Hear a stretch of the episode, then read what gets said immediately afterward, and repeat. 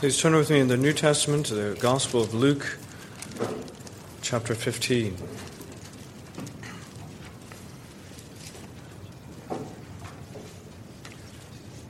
Luke chapter 15, beginning in verse 1. Then all the tax collectors and the sinners drew near to hear to, to him to hear him, and the Pharisees and scribes complained, saying, this man receives sinners and eats with them. So he spoke this parable to them, saying, What man of you, having a hundred sheep, if he loses one of them, does not leave the ninety nine in the wilderness and go after the one which is lost until he finds it? And when he has found it, he lays it on his shoulders, rejoicing. And when he comes home, he calls together his friends and neighbors, saying to them, Rejoice with me for I have found my sheep which was lost. I say to you that likewise there will be more joy in heaven over one sinner who repents than over 99 just persons who need no repentance. Or what woman, having ten silver coins, if she loses one coin, does not light a light, sweep the house, and search carefully until she finds it? And when she has found it, she calls her friends and neighbors together, saying, Rejoice with me, for I have found the piece which I lost. Likewise, I say to you, there is joy in the presence of the angels of God over one sinner who repents. Let us pray. Lord, this is your word, and we think of the Lord Jesus Christ uttering these words for the first time in the situation presented before him, the hard heartedness of these men, and the sight of these repentant sinners. Heavenly Father, how we pray that we would receive not only these words, but also all the right affections that go along with them, that we would truly have the heart of our Savior as we, we see these things. And that, Lord, you would use your Almighty Holy Spirit to bring us into perfect conformity to both the heart and mind of the Lord Jesus Christ. We ask it in His name. Amen.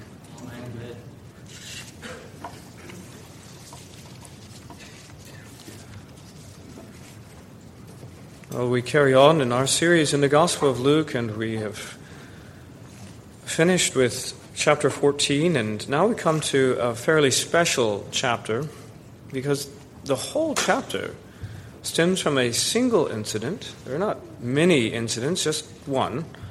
And it all, the whole thing focuses on just one single point. The situation is in verse 1. And all the tax collectors and the sinners drew near to hear him. And, and you say, wonderful that, that these tax collectors and sinners have come to Christ. This is great. But in verse 2, immediately, the Pharisees and scribes complained, saying, This man receives sinners and eats with them. That's the problem. That's the complaint that is being raised here. Now, I want us to see, as usual, there's some element, some shred of, of truth. If indeed the, these people were claiming to be God's people, okay, right, that's one, one element. If they were claiming to be God's people and yet living in this open, defiant rebellion, gross sin against the Word of God, those things were in place. And Jesus was receiving them in, in perfect, uncritical, affirming fellowship, the sort that he would have with his own disciples, then they would have something to complain about. Because there are some eternally valid principles from the Old Testament law that, that apply even today. And in fact, the Word of God explicitly reminds us that they still apply in 1 Corinthians 5 9. I wrote to you in my epistle not to keep company with sexually immoral people, yet I certainly did not mean with the sexually immoral people of this world, or with the covetous, or extortioners, or idolaters. And you, you have just described exactly what these people were the tax collectors and sinners of Jesus' day. That's exactly the sort of thing that they had in mind. That list. Yet I certainly did not mean with the sexually immoral people of this world, or with the covetous, or extortioners, or idolaters, since then you would need to go out of the world. But now I've written to you not to keep company with anyone named a brother who is sexually immoral, or covetous, or an idolater, or a reviler, or a drunkard, or an extortioner, not even to eat with such a person. Right? So, if those things, if those conditions held, then they would have something to complain about. But as usual, the Pharisees had missed something really crucial in all that that these weren't unrepentant sinners carrying on heedlessly in their sin, but they are repentant sinners who had self evidently, obviously returned to their Lord. How much, how much plainer could it be there? They were. They had gathered themselves to Jesus. What else does it mean? When a sinner draws near to Christ, receives his word, wants fellowship with him, and has left aside all those things. The same thing it means today. When a sinner draws near to Christ, embraces his word, leaves aside those other things, it means they have repented. So, what is Jesus' response to them? What aspect of the Pharisees' attitude is going to draw the fire of the Savior their way? Their lack of discernment? That's a problem, don't you think? Their rank hypocrisy. It's an even bigger problem. And Jesus is going to deal with these things indirectly, certainly. But actually, the main thing that really gets him, the thing that actually he's going to zero in on and he's going to target, the thing that he finds so unnatural and so inexcusable is how they are not rejoicing with him. That's the thing. Rejoicing with him at the return of these sinners. He can't believe it. And so Jesus, as very often, is going to use a parable. He's going to illustrate these things. In verse 3, it says, So he spoke this parable to them. He doesn't even begin to rebuke them and then use a parable. He just begins with a parable. And it's not just one. It's not just two, by the way. There, there's two that look very, very similar, and these are the ones we're going to deal with this, this morning. They're very parallel. But the third one actually makes the same point in greater depth, and this time using human beings rather than sheep or coins, right? Those are the parable. Lost sheep, lost coins, lost son. They're all the same thing. This whole chapter is Jesus' revulsion of the hard heartedness of these, of these Pharisees, demonstrated in the fact that they had no interest in rejoicing with him of the return of repentant sinners. Now, we're going to, this, of course, tells us so much about the heart of our Savior, and we desperately need to know this. That's what being a Christian is all about, knowing more of your Lord. You want to know more of your Lord, and this is what we're going to find out His heart. But we'll be doing, dealing this, this morning with the first two parables, and Lord willing, we'll get to the next one next time. The title of this sermon is We Should Rejoice with Christ. And the three points are these one, when treasure is lost, we search. Second, when treasure is found, we rejoice. And third, when a friend rejoices, we rejoice with him. All right? When treasure is lost, we search. When treasure is found, we rejoice. And when a friend rejoices, we rejoice with him. Okay, so the first point when treasure is lost, we search. Verse 4 What man of you, speaking to the Pharisees, by the way, having a hundred sheep, if he loses one of them, does not leave the ninety nine in the wilderness and go after the one which is lost until he finds it. Many things to be said, but just A, sheep are valuable, all right? We don't think of sheep as much. Most of us aren't shepherds, but sheep are valuable, even today. And the rest of it just, just not, does not make sense if we think that these are, are objects of little value, that it doesn't matter what happens to them. No, they're valuable, uh, treasured possessions of the man. And perhaps for this reason, then he reiterates the same point in the second parable, this time not dealing with sheep, but with coins, because maybe not everyone's a shepherd and realizes just how valuable a sheep is, but everyone can relate to these coins. The word drachmas, about the same as a day's wages. Okay? What woman having 10 silver coin, 10 drachmas? Now, that would be, each one of them would be something like 75 pounds in today's money. Imagine there's a coin that's that valuable, it's worth 75 pounds. And you had 10 of them. Now you understand, there's something valuable. And B, not only are these, this, these sheep, I would say the coins, but the sheep in particular are, are valuable, he is willing then to leave the 99 in the wilderness and go after the one which is lost until he finds it. Okay? He's making a, a major point about leaving the others. Because I, I think you could imagine, you could say, well, so you have this valuable thing. Is it really a good idea for the shepherd then to leave these 99? Because you might think, you, you might say, well, okay, so one sheep is lost. He would, he'd, he'd better off just be protecting those other 99 lest something happens to them. See, that's not the heart of the shepherd, not the heart of a good shepherd. Among other things, a good shepherd knows if he keeps doing that, eventually he'll have none. They're all going to eventually wander off, and he's got to, and if he doesn't find that one, he soon enough won't, won't have the others either. But the point is, the heart, not just the, the rationale, but the heart of the good shepherd is that he is going to certainly go after a sheep that goes astray. All right? And that's the heart of our Savior, the Lord Jesus. That's his heart. Luke 19:10 for they will one day will come to this, and it will say, For the Son of Man has come to seek and to save that which was lost. It is something that permeates the whole Gospel of Luke. We've heard it before, as I say, we'll hear it again. That's why he's come, because he is the Good Shepherd. That is precisely what he's doing.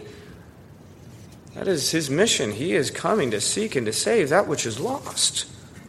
And again, it's not just any sheep. It's not just a random sheep. Sometimes you encounter sheep, you have no idea who these are. But Jesus is pointing out that these are the shepherd sheep. This is, this is, they belong to Him. And Christ is in the business. Now, look, I'll say this. You, you hear him here challenging the Pharisees. He does that. Sometimes he rebukes his own people, he rebukes his own disciples. He says to Peter, Get behind me, Satan. So he is in the business of sometimes uh, giving a, re- a rebuke when it's necessary. But let me tell you what he's not in the business of. He is not in the business of losing sheep. He, he's not doing that, okay? That, that is something that is, has never happened, will never happen, can never happen. Uh, the, the, he would never lose one of his sheep. You know that from John 6. All that the Father gives me will come to me. And the one who comes to me, I will by no means cast out. See, these, he's speaking again to Pharisees and John. You're casting them out. You're false shepherds. That's what you do. You don't receive sinners, but I do, because I'm the good shepherd. I do not lose sheep. I have come down from heaven not to do my own will, but the will of him who sent me. This is the will of the Father who sent me, that of all that he has given me, I should lose nothing, but should raise it up the last day. Because he's the all time greatest shepherd. If there ever was an all star team of shepherds, he would be the only one on it. He is the all time greatest shepherd. It's not merely that he should have a large but indeterminate number of sheep. You see, that's that would be amazing. If we went, if we were in heaven and we saw an innumerable company there of, of sheep, you would say, wow, what a shepherd. He, he has lots of sheep. That's not good enough. It's not merely has a lot of sheep and that there's some indeterminate number, it's that he has the precise number of sheep. The exact number of sheep that the Father gave him. That list that the Father gave to him, all that the Father gave me, it will match precisely with the inventory of those sheep in heaven. There won't be one discrepancy at all. And it must be that way. He will not be satisfied with anything else. It will be of great loss to him were he to have the 999,000 sheep and missing even one. Now, if that's the case, these sheep are, these sheep are, are valuable when their losses is something intolerable to the Good Shepherd, he's going to do something about it. He will therefore take the necessary steps to do that. See? And so it is in the next parable in verse 8. Or what woman having ten coins, silver coins, if she loses one coin, does not light a lamp, sweep the house, and search carefully until she finds it. So the general idea is you're certainly going to be looking for it. And it, what is involved in looking for it is that you use the, the means necessary. For instance, lighting a lamp. You need light if you're searching for something. And that's the very point of Christ's coming. He has come as the light of the world. That's the thing. That's the very first thing proclaimed, isn't it, in the Gospel of John? He says it in various places. He's the light of the world. When the Lord decided to come get his lost coin, because he cares about these things, they're very valuable to him, he lit a lamp. And what a lamp he lit! And he is sweeping the house. He is searching diligently, using the means the means of grace, the Word of God. He's sweeping that house until he finds it. That's what the heart of the Savior is. That's the heart of our triune God. When treasure, his treasure is lost, he's going to search for it. Now, that's pretty easy. Here's another easy point. Secondly, when treasure is found, we rejoice. It's, it's very straightforward. When you lose treasure, you're going to look for it. Secondly, when treasure is found, you rejoice. Verse 5 When he has found it, he lays it on his shoulders, rejoicing. I would say when he finds it, because that much is not in question. He will certainly find those lost sheep. You can be certain of that. There's never been a sheep that's been so wayward or so deviously clever that he's managed to elude the infinite skill and determination of this particular shepherd. It's never happened. A lost sheep belonging to this shepherd is as good as found. It's just a matter of time. When he has found it, what is he going to do? What is he going to do when he finds it? Is he, is he going to, for instance, put a little marker there and call for somebody later. I put a, a marker next to the lost sheep. Come, come get it. No, he lays it on his shoulders. How up close, how personal that is. He lays it on his shoulders. He doesn't keep this, the lost thing at bay, at a distance. By the way, what, what are lost sheep? What kind of condition are they on? They're probably not pristine show sheep at this time. You can imagine maybe doing that with a, a, a sheep that has been perfectly washed and all the rest of it. It's not like that. Lost sheep are going to be filthy and wet and nasty. But to add to it, of course, and he's makes no bone, bones about that. But to add to it, there's probably the reality that this sheep is in no condition to walk home. That's the thing about lost sheep. They're in bad shape. They need shepherds. And this sheep is, is not going to be just driven home or, or in any way required. No, rather, he's going to take the, the dirty, tired out, nasty sheep and put it right on his shoulders, and he does not he doesn't he doesn't even think about it. It's not even an issue of I don't know if I want to do this. This sheep's going to be heavy. It's a long trip road. None of those things even matter at all. You know why? First of all, he's not going to he's not taking any chances at this point, having found this lost sheep. All right? It's not that when you find something like that, it's not good enough just to see it right there. Oh, thankfully, I've found this extremely valuable thing, which I've spent a lot of my valuable time looking for. You're going to pick it up. You're going to pick it up. You want it fully in your possession. Doesn't even think twice about it. And he's not just thinking merely in terms of practicalities that he has to bring the sheep home, because maybe it's not going to make it otherwise. The sheep is precious to him, and it's natural and right to keep the sheep close because it is a treasured possession. And all that is, as it were, minor. Because what is he doing beyond that? He's found it, he lays it on his shoulders, but the point of all this is that he is rejoicing. That's the business at hand, right? You've lost something, you're going to, you're to go look for it. But when you find it, you will rejoice.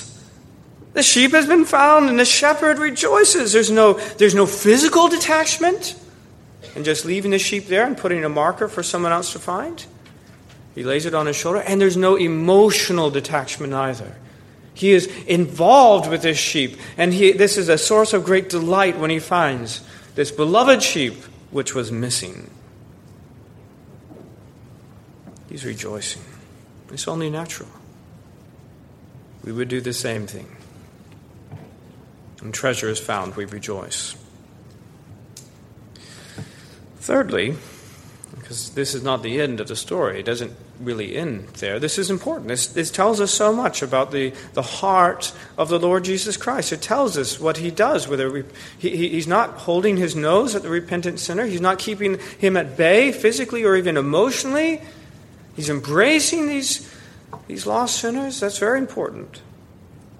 But we move on to the third point, which is when a friend rejoices, we rejoice with him. Verse 6. This is all just in the normal course of things. This is nothing special. Jesus, his parables always have to do with that which is normal because that's what is that that's the force of the parallel. The force of the parable lies in the fact that these are normal everyday occurrences which anyone would find reasonable and ordinary. When a friend rejoices, we rejoice with him. Verse 6 When he comes home, he calls together his friends and neighbors, saying to them, Rejoice with me, for I have found my sheep which was lost. That's the right expectation of the one who finds some great lost treasure. The one who is rejoicing, his right expectation is that his friends will rejoice with him. Isn't that a decent expectation? I think so. In fact, if those friends, quote, friends, do not rejoice, what's the implication? You find something that you've been looking for, something that you, has been lost, and something that is of great value to you, and everyone knows it, and you found it, and you even come and say, Rejoice with me. And they don't. They say, No, I'm not going to rejoice with you. What's the implication there? You would come to the conclusion that either their value system is so twisted they are not comprehending that these things are good. Okay, either that one, so twisted. Imagine the woman who finds the coins and she says to somebody, Rejoice with me, I've found this, the 75 pounds that I've lost. And people look at her like she has three heads. Either their value system is so twisted they don't recognize the value of that which has been lost, or what's the other one? They're not your friends if they're not willing to rejoice with you. They aren't your friends. Pretty simple, isn't it? And when she has found it, she calls her friends and neighbors together, saying, Rejoice with me, for I have found the piece which I lost. And we are imagining the picture that her friends and neighbors are, are filled with smiles and rejoicing and congratulations, and they're joining in the celebration with her. And here's the crux of the matter, even beyond that. In verse 7, it says, I say to you that likewise there will be more joy in heaven over one sinner who repents and over 99 just persons who need no repentance.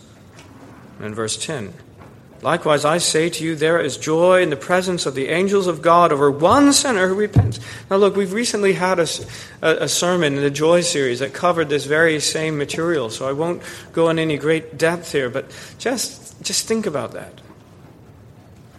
You know, when we're in sin, when we are in rebellion, when we are the lost sheep, we rightly imagine that we're under the curse and judgment of God. It's true. But do not make from, judge from that, draw the conclusion that you are then worthless to God as you return to Him. Or that, that the Lord in some way is reticent to receive you. That is not the heart of the Lord at all.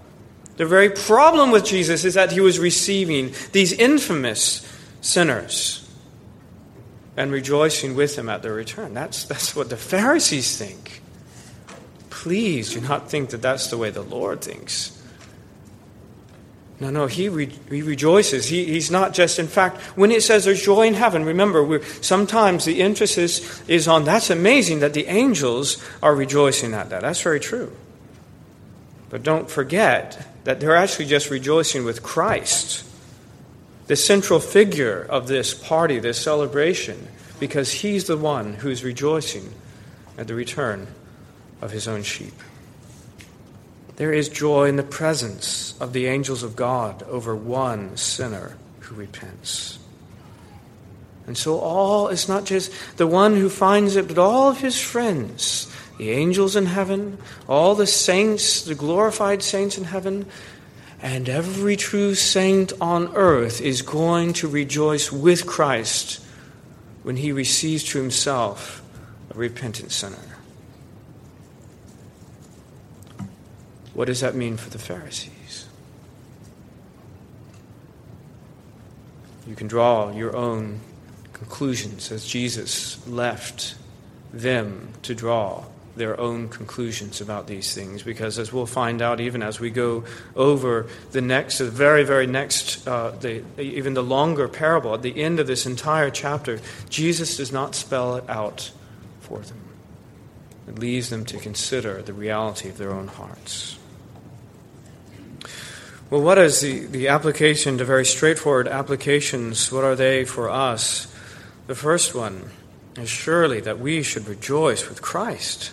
Because that's the primary application that, that Jesus is giving to these, these Pharisees and their hard heartedness. That even in, in charity, were we to say that they were believers, that they were uh, of the people of God, and we'll see them in heaven. we don't know that, and you could just as well make a point on the other side of things, and most people do. But let's just say that they're believers. What is wrong with them? What is so twisted about their value system that they're not rejoicing at the repentance of these sinners? As I say, that's what we're, what's really happening when we rejoice when a sinner comes to repentance is that we are sharing in Christ's joy. Of course, we, we find it something valuable in itself. But the coin doesn't belong to us. The sheep does not belong to us. It belongs to Christ. And the joy, the central and original joy, is His rather than ours. He has recovered His treasure. And there's joy in heaven as His friends and neighbors, His own brothers and sisters, as well as His, his friends, the angels, rejoice with Him in these things we should rejoice with Christ. May the day never come that we think so highly of our own moral performances that when a sinner does come ugly and, and dirty as they might be, and they will be, right? That's just the thing. They're not going to be show sheep, they're lost sheep, and they've come to repentance.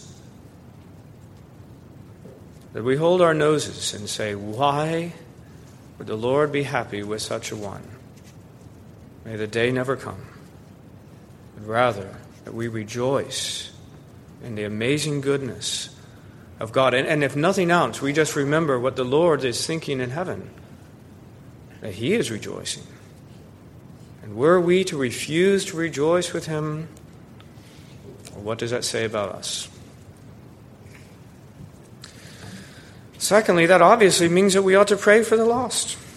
You know, because the Lord, He has lit a lamp. He's done that. He has sent the living Word of God to be the light of the world. He has come searching for that which was lost. That was His job, and He is still doing it. How long has it been? He's been doing it a long time. And how long has it been since we have seen a sinner come to repentance and faith. You know what? If it were last week, that's already too long. It's already too long. There are hundreds and hundreds of thousands of people around us. And brothers and sisters, when we're in our right minds, we are on our knees praying for them all the time. Doing whatever is in our hands, yes, but primarily we are praying for them because we're praying to the Lord of the harvest has to send out workers. We're praying for the Lord of the harvest to bring in his harvest. We're praying for the Holy Spirit to bring sinners to us. We might minister to them. We're saying, we're asking the question is there a coin around here? Can we help you look for it, Lord? Is there a lost sheep around here? Can we find it? We have to, we have, to have the same sense of the treasure of these things that the Lord does himself. And if the Lord has given us a, a flock of a hundred, that we can't be satisfied with 70. The Lord has given us a flock of 70. We can't be satisfied when one of them goes astray, can we? In doing this, I know I condemn myself. And it ought to be our heart that we pray earnestly and, yes, do what is in our hand for the return of these lost sheep. We pray for the lost. Thirdly, of course, we rejoice with those who rejoice. That's one of the, the, the, principles involved here. It's kind of only one part of the argument, but it's something that's worth repeating here. Because Romans 12:15 says, "Rejoice with those who rejoice and weep with those who weep." Okay? That is part of the picture. So the the greatest example of this is the rejoicing of Christ himself over the return of his sheep. Okay? But there are other causes of joy in the life of God's people and the principle is the very same that we should rejoice with him.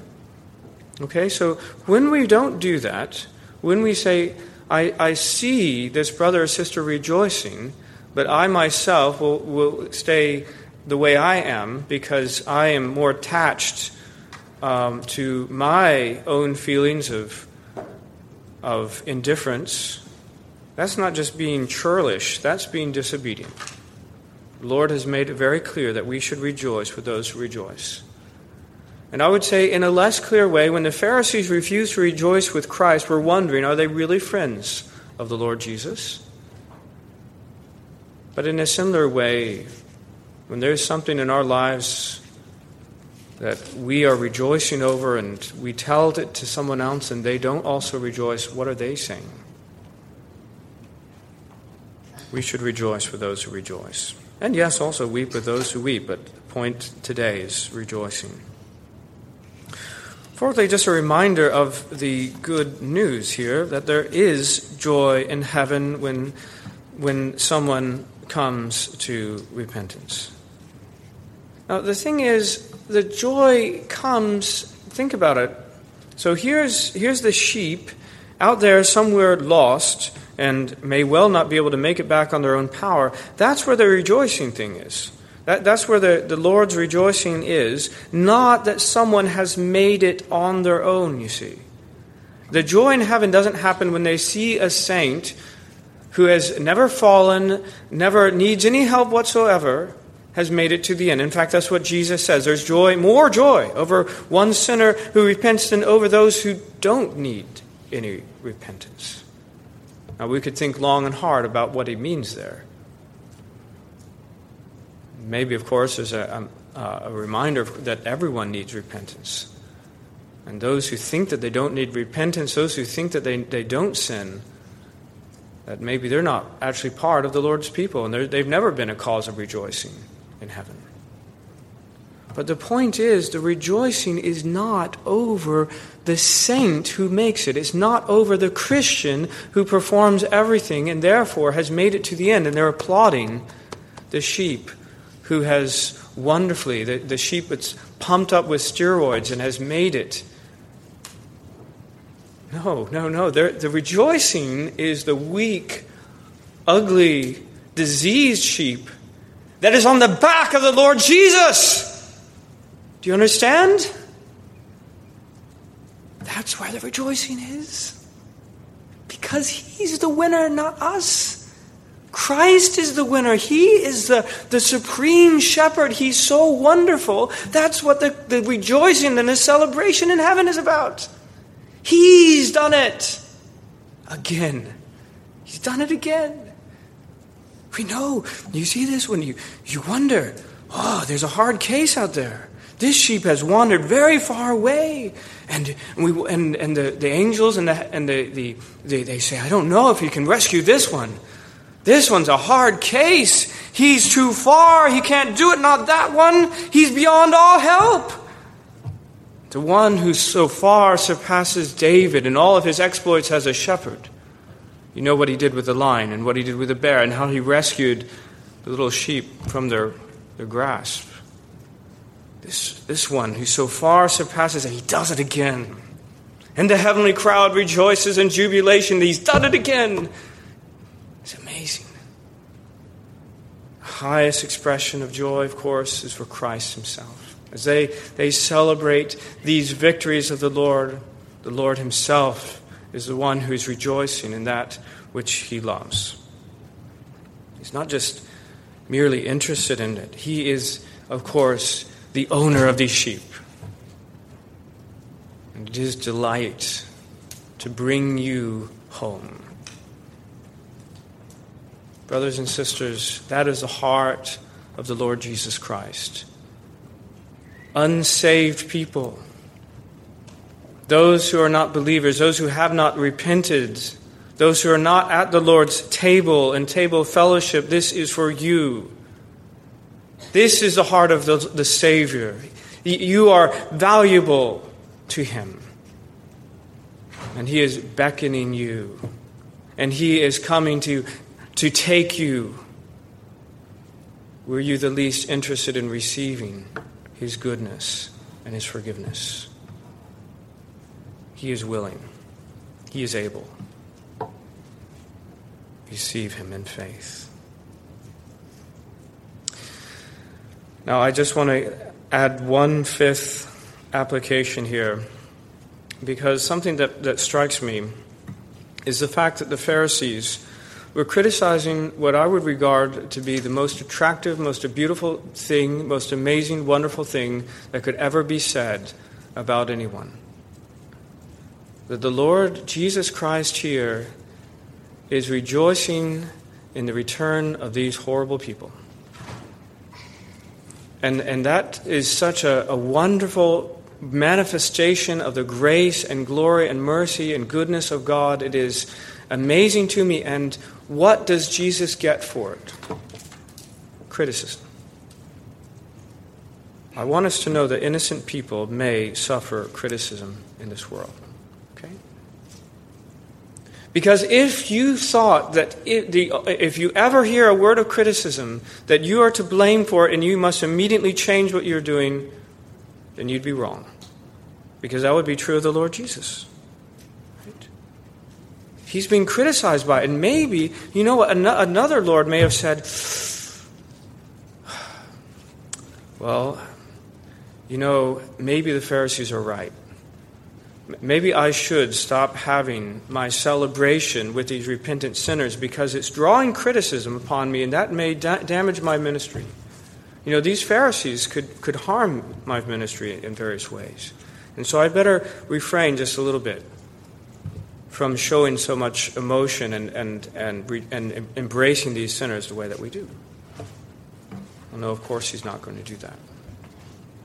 Now, look, I want us to understand as, as someone who frequently needs a word of correction, I, am not saying to ignore valid words of, of correction that come, particularly from those who are spiritually appointed over you. I have those who are appointed over me in the presbytery, and and the, the Lord has appointed the elders here over you.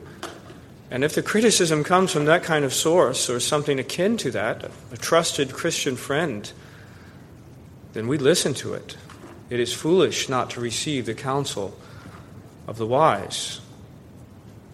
But if there's criticism of a different sort, we have to understand and weigh whether it might possibly be the kind of criticism that the Lord Jesus Christ did at the very moment he was doing the most beautiful thing that he did. And if so, may the Lord grant us the, the, the stability and the courage to carry on. Let's pray.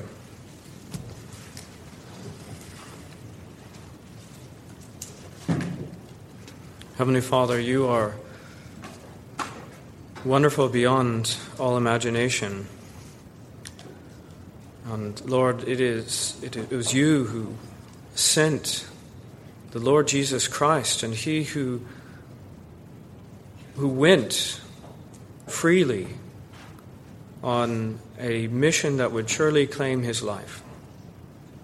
He did not just come to beat the, the bear and, and kill the lion and for himself to remain unscathed as a great messianic type David, King David, did. Rather, Lord, that this work would claim his life. Lord, we know that the heart of these things is revealed in that he wanted to get his sheep back. And he would do absolutely anything to do it. He would lay down his life in order that there would not be even one missing.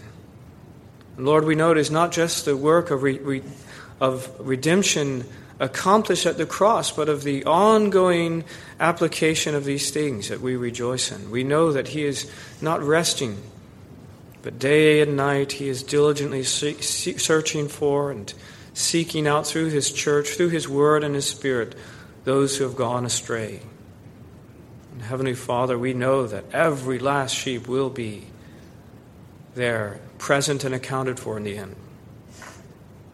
Lord, with these things, how we pray for the lost, how we ask, Lord, that you would bring sinners to us that we might minister to them, how we pray, Lord God, that you'd be calling to the ministry of this church through our own words, through our own interactions with people, that you, Lord, would be bringing many sinners to repentance. Lord, we want to share in your joy. We pray, Lord, if we've done a poor job in the past of rejoicing that, Lord, you'd give us another chance and that you'd send other sinners. Now we pray, Lord, you'd recall and recover to us those who have gone astray. And Lord, that we might rejoice with you in these good things and the recovery of these things which mean the very most, your most treasured possessions. We pray all these things in the name of the Lord Jesus Christ. Amen.